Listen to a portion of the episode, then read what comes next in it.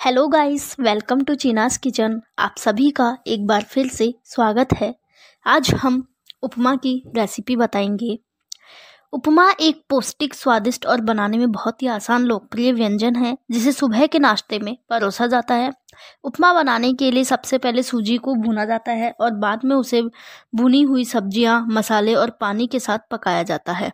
तले हुए काजू से उसे सजाया जाता है और उसके स्वाद में उसे चार चाँद लगा देते हैं। इस आसान रेसिपी का अनुसरण करके घर पर स्वादिष्ट उपमा बनाना सीखिए। उपमा में काम आने वाली सामग्री बताएँगे।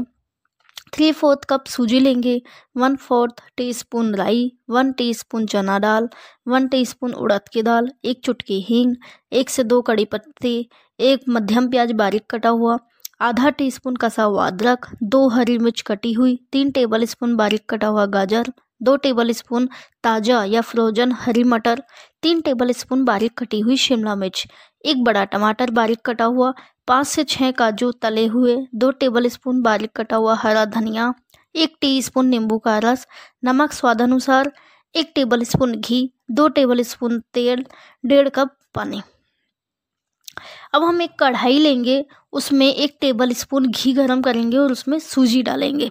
सूजी को धीमी आँच पर लगातार चम्मच से हिलाते हुए हल्के भूरे रंग तक होने तक भूनेंगे। उसमें लगभग चार पाँच मिनट का समय लगेगा। उस, उस भुनने के बाद उसे हम एक थाली में निकाल लेंगे। उसी कढ़ाई में मध्यम आँच पर दो टेबल स्पून तेल गरम करेंगे, राई डालेंगे और जब वे फूटने लगे तब चना दाल, उड़द दाल, हींग और कड़ी पत्ता डालेंगे।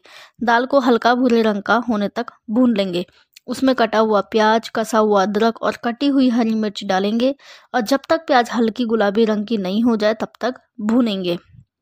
कटा हुआ गाजर, हरी मटर, कटी हुई शिमला मिर्च, कटा हुआ टमाटर और नमक डालेंगे।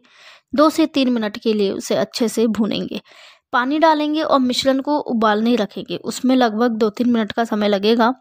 जब पानी उबलने लगे, तब भुना हुआ सूजी और नींबू का रस डालेंगे और अच्छे तरह से मिलाएँगे। ध्यान रखिएगा, उसमें गांठें ना पड़ जाएँ, गुठले नहीं होने चाहिए।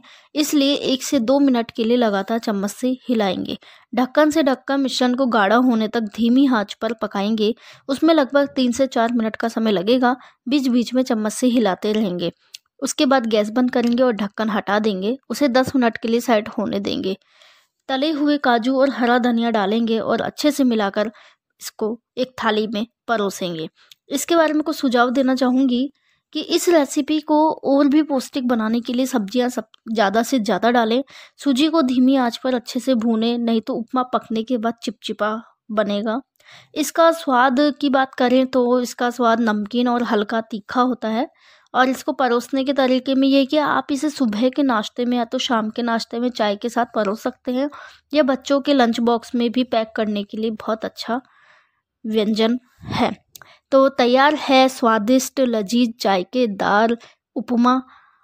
इंजॉय कीजिए एक बार फिर से। चीनास किचन पर मिलते हैं जल्दी ही एक नई रेसिपी के साथ। नमस्कार।